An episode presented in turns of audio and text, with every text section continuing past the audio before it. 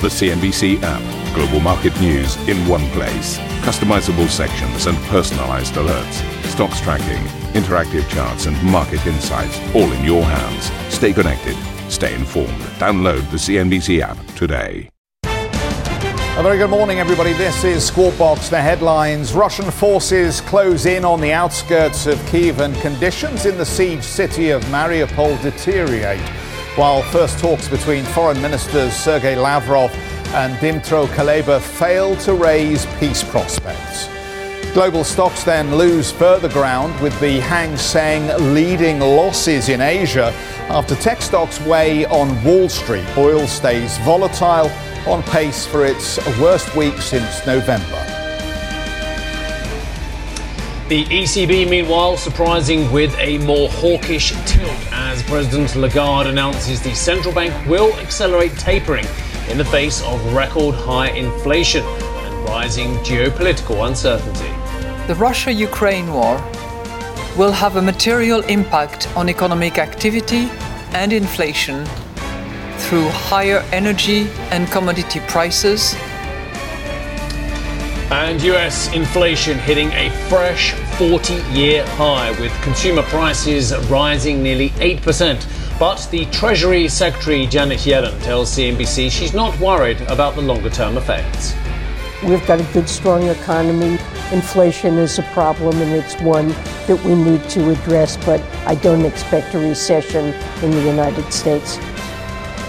European leaders meet in Versailles to discuss a unified response to Russia's aggression and energy independence from Moscow.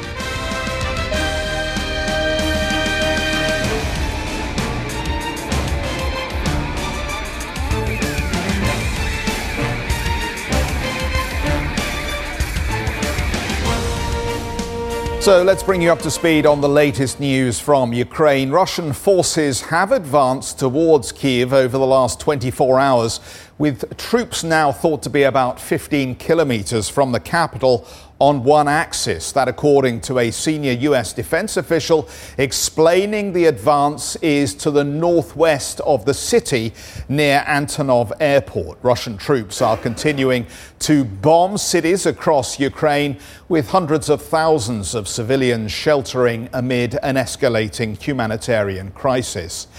In an overnight address, the Ukrainian President Volodymyr Zelensky branded Russia's attacks as, quote, open terrorism from experienced terrorists. Speaking earlier, he vowed to target the assets of anyone associated with the Russian bombings. War crimes are impossible without the propagandists who cover them up. I want to tell them one thing. You will bear responsibility just as all those who give orders to bomb civilians. We will find all the property of the propagandists and their associates. We will do our best to confiscate it wherever it is. You love a rich life, love prosperous countries. You will not have this anymore. And this is just the beginning. You will definitely be prosecuted for complicity in war crimes. And then it will definitely happen. You will be hated by Russian citizens. Uh, Mariupol remains at the center of the most intense assaults, with the week long siege affecting light, heating, and water services. Two residents still trapped in the city. Russian forces have encircled the area for days and have taken control of a number of neighboring uh, areas, according to Moscow. Well, let's get to Hadley, who's been attending these uh, quite extraordinary talks uh, at the foreign minister level down in Turkey. Uh, there's plenty more um, dignitaries uh, in that part of the world, but let's get to Hadley, who is in, in Antalya. Hadley, good morning to you. Good morning, Steve. That's right. So the foreign ministers of Russia and Ukraine meeting over several hours yesterday. They came out of those talks with zero results. I had the chance to ask Sergei Lavrov, the Russian foreign minister, directly about the tragedy in Mariupol. I asked him, Do you agree with President Zelensky that targeting pregnant women and children is an atrocity? Do you agree uh, that it's a catastrophe for your own country to destroy the economy at, um, frankly, uh, the whim of the president's venture into Ukraine? Listen to what the foreign minister said in response. Regarding the maternity hospital, this is not the first time we have seen pathetic outcries concerning so called atrocities by the Russian armed forces. On the 7th March, three days ago, or the 6th or 7th, I don't remember exactly, at the UN Security Council, our delegation presented facts that this maternity hospital had long since been captured by the Azov battalion and other radical factions, from where all expectant mothers, all nurses, and all personnel had been kicked out. This was a base of the ultra radical Azov battalion. Russia's foreign minister there denying the outcries from the West, frankly, that the humanitarian crisis in Mariupol, uh, part of it is a direct result of uh, Russia's targeting of that maternity ward, of that children's hospital. He called it fake news. He said that this was a group of um, terrorists not the Russian army. And I thought that was very interesting considering what we've heard a growing chorus of um, pro Russian states and pro Russian media, frankly. And the West would ignore that at their peril, I would say, guys, because we've seen situations like this before uh, where the West's narrative um, continues along one vein and there's a failure to recognize that a significant portion of the world is actually speaking a, a very different language as to what's happening right now. Russia still has friends. They've got friends in South Africa, they've got friends in Brazil. They're still talking very much to the Israelis. Remember, it wasn't just the Turks who offered to mediate between Ukraine and Russia. Uh, the Israelis have offered multiple times to do the same because they have a vested interest, uh, of course, in, in both sides, in the Ukrainian front and the Russian front at this point. And also, it's a bid for these kinds of countries to, to take a bigger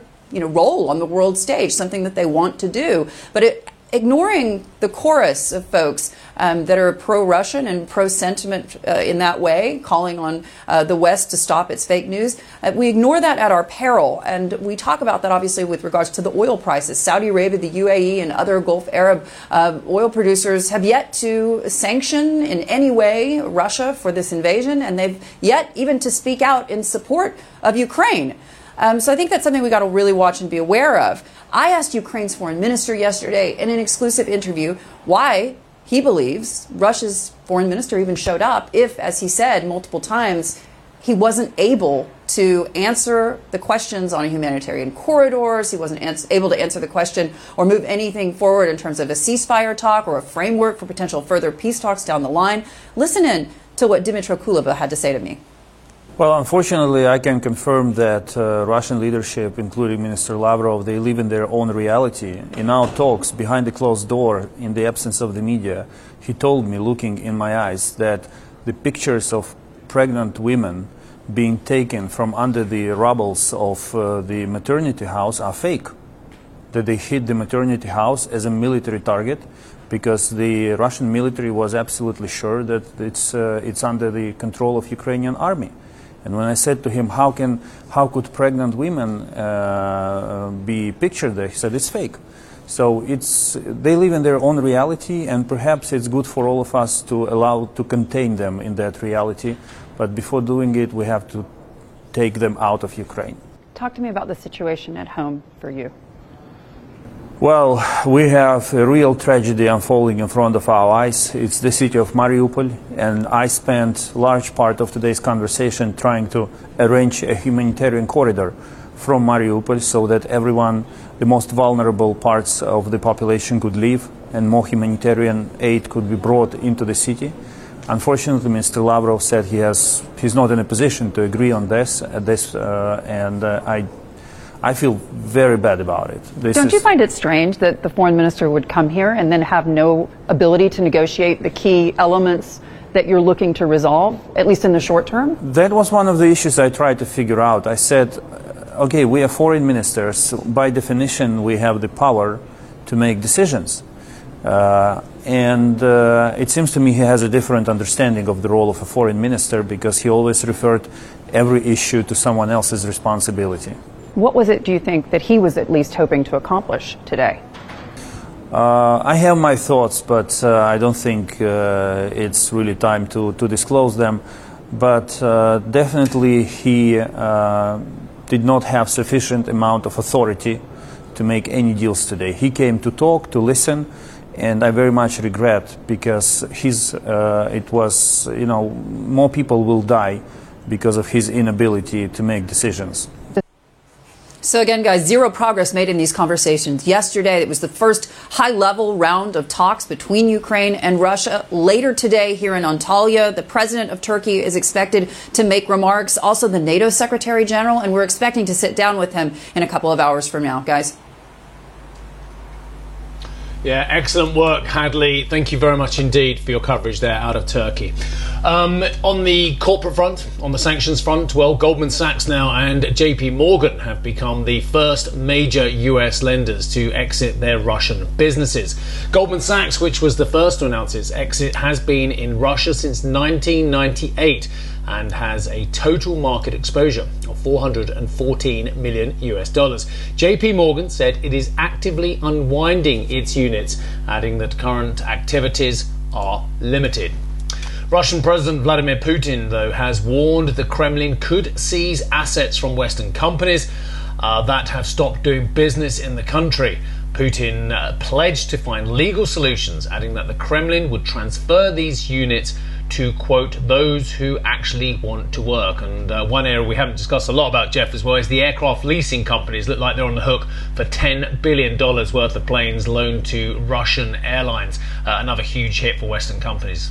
All sorts of uh, ramifications for us to discuss through the morning, Steve. Well, President Biden uh, reportedly uh, set to announce an end to normal trade relations with Russia later today. The move uh, is set to be announced in coordination with the European Union and G7, according to multiple reports. It's expected that the measure will allow for further sanctions on Russia. Speaking to CNBC, Treasury Secretary Janet Yellen said current sanctions on Moscow have had an impact. The sanctions have been devastating in their economic impact. We've all but cut Russia off from the international financial system. Um, you can see that the ruble is in free fall, the stock market is closed, uh, stocks that trade in Western exchanges have lost the bulk of their value. Janet Yellen there. Well, let's bring in Christopher Granville, Managing Director at TS Lombard and someone who knows the Russian story intimately. Good morning to you, Chris. Can I ask you, Janet Yellen seems to think that there is meaningful impact on the Russian economy already. We obviously have seen movements in the ruble, and we know that the stock market has been closed for days. But is it too early to start celebrating any real pain for the Russian economy that could change President Putin's mind? Well, the pain for the Russian economy, that's the easy part of the question, Geoff. The, there's no question that that's there. It's uh, the This is a dramatic structural shift in the whole makeup of uh, Russian consumption and production. And there will be a deep recession for sure and very high inflation, uh, despite the central bank's best efforts. So this is a major shock. Uh, but then the more difficult part of your question, uh, any type of assessment of how might the social and economic effects of this asymmetric war, military means on the Russian side, economic and financial means on the Western side, how those effects might filter through uh, both Russian society and the Russian elite uh, to uh, change Russian policy in, uh, in Ukraine and uh, induce uh, the Russian leadership to desist from its invasion, military offensive, and so on. Well, you know, that's that's a question where uh, everyone's opinion is as good as anyone else's because nothing can be proved. My own judgment uh, would be that the spirit of uh, of uh, standing up in adversity, which is deeply ingrained in the culture of both of Russia and Ukraine, Ukraine, the world has seen that spirit heroically expressed in recent days and weeks in, in resisting the Russian invasion. But that cultural factor is strong in Russia as well, in my view uh, and will will it will need much deeper uh, economic dislocation, some kind of systemic destabilization or socioeconomic breakdown. And I think we're we're still a good way from that. And if I might just say one point, that as long as Russia can get some foreign exchange receipts from selling its uh, resource exports, not only oil and gas, but all the other commodities, uh, minerals and particularly grain, to someone out there, then uh, the Russian economy despite what I think most people would agree with Janet Yellen has been a tremendous hit, tremendously powerful adverse hit. Russian economy will limp on. And that key buyer and off-taker. I think we all know uh, who it is. It's China. Chris, um, just judging Russia by its past history of traumatic change, um, does Putin have anything to fear from, from the so called uh, Siloviki, the, the, people that he himself comes from? You, have got these characters like Alexander uh, Bortnikov, uh, head of the FSB, or Nikolai uh, Patrushev, obviously of the, uh, the, the, Security Council. Um, these are people, surely, who will begin to ask the question how much financial pain are we personally willing to take at this stage for the sake of President Putin? Uh, well, I think that that question of financial pain, economic pain, the uh, utter and deep disruption of uh, economic patterns built up so laboriously, including by President Putin and his economic team themselves uh, for many years. I mean, that question will be asked, I think, more by the, the economic bloc and the the central bank and the business community and the government. Uh, and now it would be said that they have less influence on Putin. And the, the security bloc, the so called Siloviki, as you quite rightly call them, um, they're, uh, I think, probably less uh, sensitive to um, economic uh, problems uh, and more sensitive to military and security risks. So I think it's more the difficulties of the military campaign in Ukraine that might make advice from that quarter going into uh, the leader, President Putin, uh, more cautious and more inclined to advise flexibility in these uh, negotiations around Russia's stated war aims. Uh, but I think the economic transmission channel will be through the society. Ultimately, uh, the stability of this type of authoritarian system depends on the assent of the public. Now, that assent can be manufactured or to some degree by propaganda, but not wholly. dissent can be repressed by harsh police and uh, security measures, but not wholly. Uh, if there is a serious uh, inability of the Russian state to compensate households for uh, the uh, or cushion the loss of living standards, some kind of serious breakdown, if the, Russia's external current account is blocked uh, more or less completely, then I think the underpinning of the whole system would fall away. And that is a possible scenario. But I think that uh, with still uh, several uh, sometime in the future, several months, I would argue. I, guess what a lot of people want to know in the West, and I've just been up in the Baltics where they have a huge amount of concern about ever trusting Mr. Putin again, Christopher, it, it is how long is Mr. Putin going to be in position? I think diplomatically it's going to be very hard for Western diplomats to ever trust Vladimir Putin again. Is his position ever going to be untenable with the elite in Russia? Well, I, I think that uh, the the need for rotating the leadership or the difficulty of that, is been very stark in these personalized uh, systems. Um, and we actually had a topical example of that, didn't we, in the case of Kazakhstan um, in January? I mean, so much has happened since then. It's quickly quick to forget that they there was an almost some up, uh, dramatic upheaval in Kazakhstan, which was repressed. Uh, now, this is all about getting out of a personalized rule. And the Kazakh elite have been trying to induce um, Nursultan Nazarbayev, the uh, historic post Soviet leader and ruler, uh, to leave for years before he finally did, but didn't quite, and it didn't work. I mean, I think that the lesson of that, if the Russian elite can can can draw it, um, and funnily enough, uh, President Putin has said this in in more or less explicit terms in public. There has to be a clean uh, passage or transmission or transit to a new uh, leader. Uh, and uh, after this uh, appalling catastrophe, which um, has resulted from President Putin's decisions to invade Ukraine, there is a this the political transit would be teed up. Putin has given himself the legal option not to do it in the in the political cycle that ends in two years' time. Uh, but uh, I think that you're um, you're onto something here. I think that the uh, the smooth political transit to a new leader uh, may be uh, the path of least resistance to to somehow mitigate this calamity. We're all concerned for, uh, Russia, of course, which would be the the, the concern of the people taking the decisions in Moscow, but also for Ukraine and the rest of the world, given the economic hit.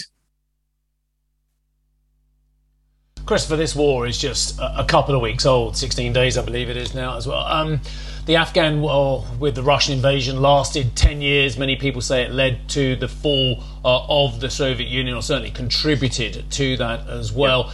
Yeah. Do you think the West understands how long this conflict can last? Do you think Russia understands how long this conflict can last, given the fact, of course, they, they hope to be in Kiev within two days?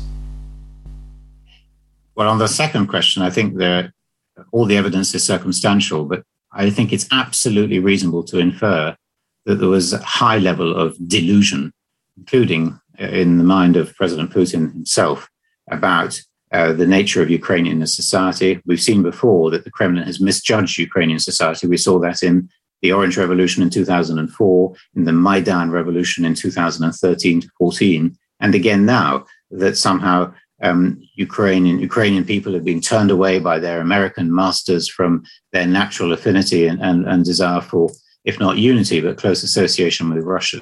With Russia. So those uh, delusions have been exposed, and um, the feedback must be coming through the general staff in Moscow to the Kremlin, the, the military commanders, if not uh, anyone else. Now, that being so, um, I think that the, um, the, the need to fall back on a uh, some uh, more lighter expression of Russia's war aims to do with Ukrainian neutrality or so called demilitarization uh, will become more powerful. And perhaps there's a hint of that, despite all the negative rhetoric around yesterday's meeting, or you just reporting on in Turkey between the Russian and the Ukrainian foreign ministers. But I'd just like to make one other point, if you bear with me, is that the uh, many people around the world will, will, be hoping that perhaps the political transit we're just talking about, or some kind of deep social and economic crunch in Russia would destabilize the, the ruling establishment of Putin, the Putin regime, uh, and cause a beneficial change. But I think that this uh, could be one of those things that belong in the category of be careful what you wish for. Systemic destabilization in Russia could have deeply unpredictable and potentially dangerous consequences. Uh, even if uh, the short run, it may seem the best way to stop the horrific war going on in Ukraine, and including uh, decisions uh, when you, when Russia is in, in, trouble after the, the failure in Afghanistan, as you quite rightly mentioned, um, uh, deeply um, divisive and centrifugal forces in Russia itself, and the integrity of the of Russia as a country. I mean, these are tremendously uh, uh, concerning scenarios or possibilities given Russia's size, importance, and its status as a nuclear power. Christopher, thanks so much for joining us this morning and helping us understand the picture. Christopher Granville, Managing Director at TS Lombard. Still to come on the programme, US inflation hits a fresh 40 year high as gas, housing, and food prices jump. We'll take a look at the numbers when we come back. Also, just a reminder for more on the Ukraine invasion and what the geopolitical uncertainty means for markets, have a listen to the Squawk Box podcast. We'll be right back.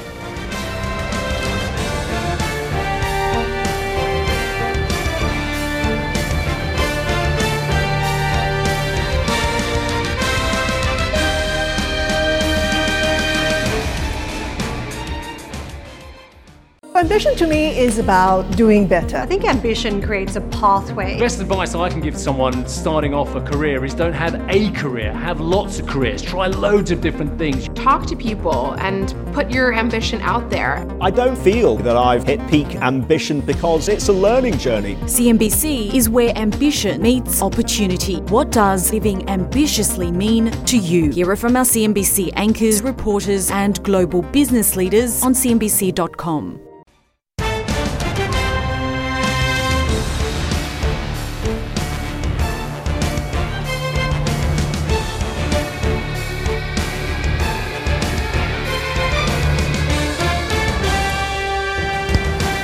So, what a remarkable week we've had in uh, markets. And as we uh, draw to the end of a trading week here, you've got some important decisions to make, don't you? You've got to think about what the scenarios could be through the weekend that affect sentiment as we come into Monday morning because how much risk do you want to sit on through the weekend if you are a short term trader in these markets?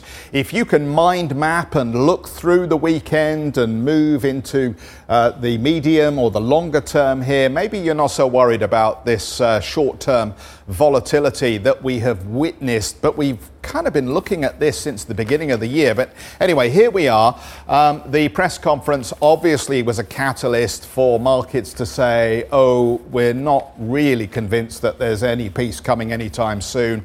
The same drivers of market weakness will continue. And here we are, the Nasdaq down nearly 1%, the S&P off nearly a half of 1%, and the Dow uh, shedding about 112 points.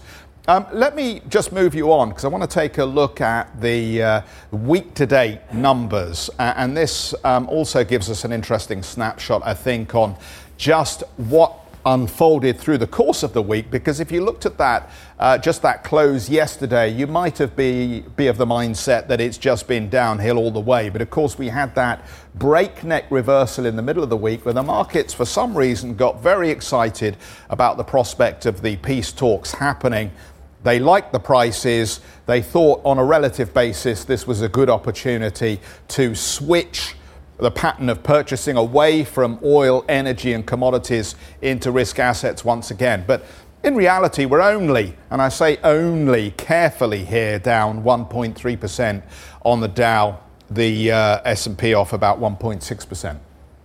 The Treasury market has had the same kind of roller coaster ride through the week here, but I think it is noteworthy that we are back at one spot nine, just nudging up against that 2% mark on the 10 year note. So even as we've had the sell down ultimately in the equity markets, you haven't necessarily had that big rush into some parts of the US curve curve here. And I think that's because the messaging from the central banks continues to be one about fighting inflation. But just, let, let, me just read you something here from Lorenzo Codogno, uh, who, who writes for OMFIF. And I thought this was very, very prescient.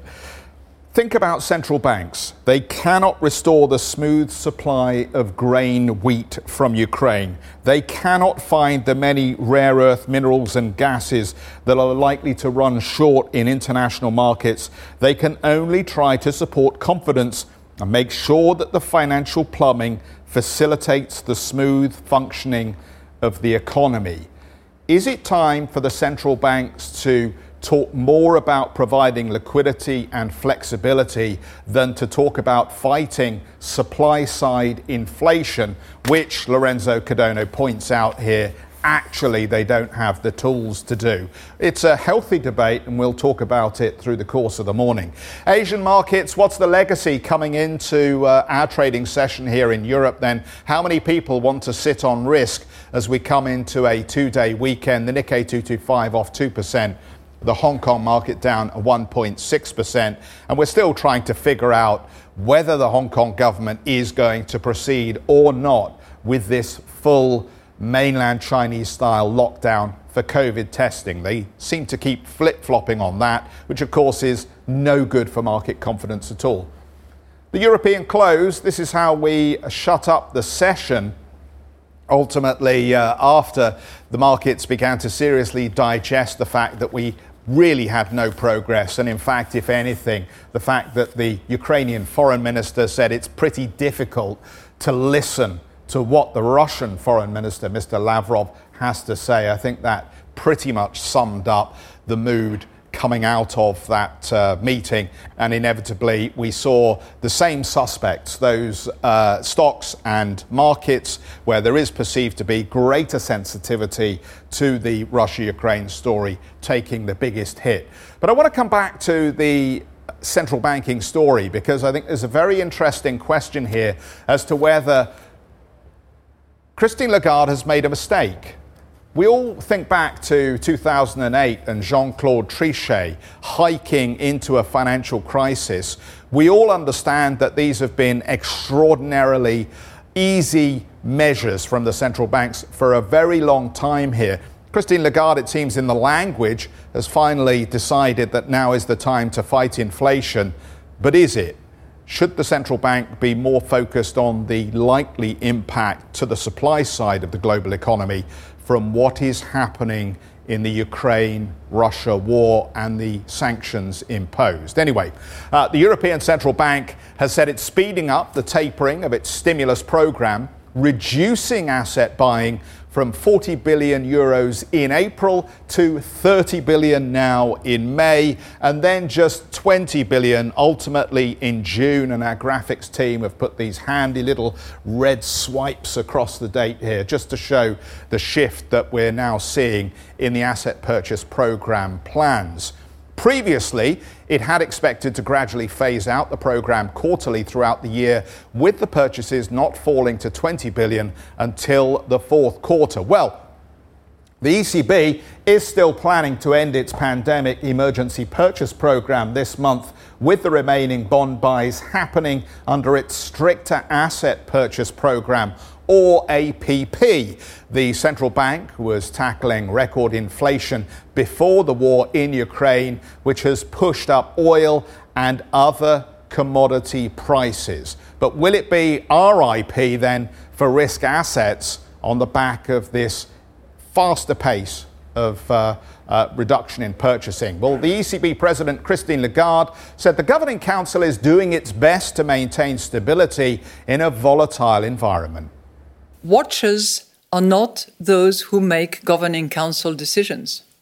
It is the governing council, 25 sensible uh, people around the table who look at what their mandate is, what the projections deliver, what the medium term outlook for inflation looks like, what the risks are, what the uncertainty is, and on the basis of all that, who are trying to deliver a predictable course while being very cautious. Doing what you have to do should be the predictable thing.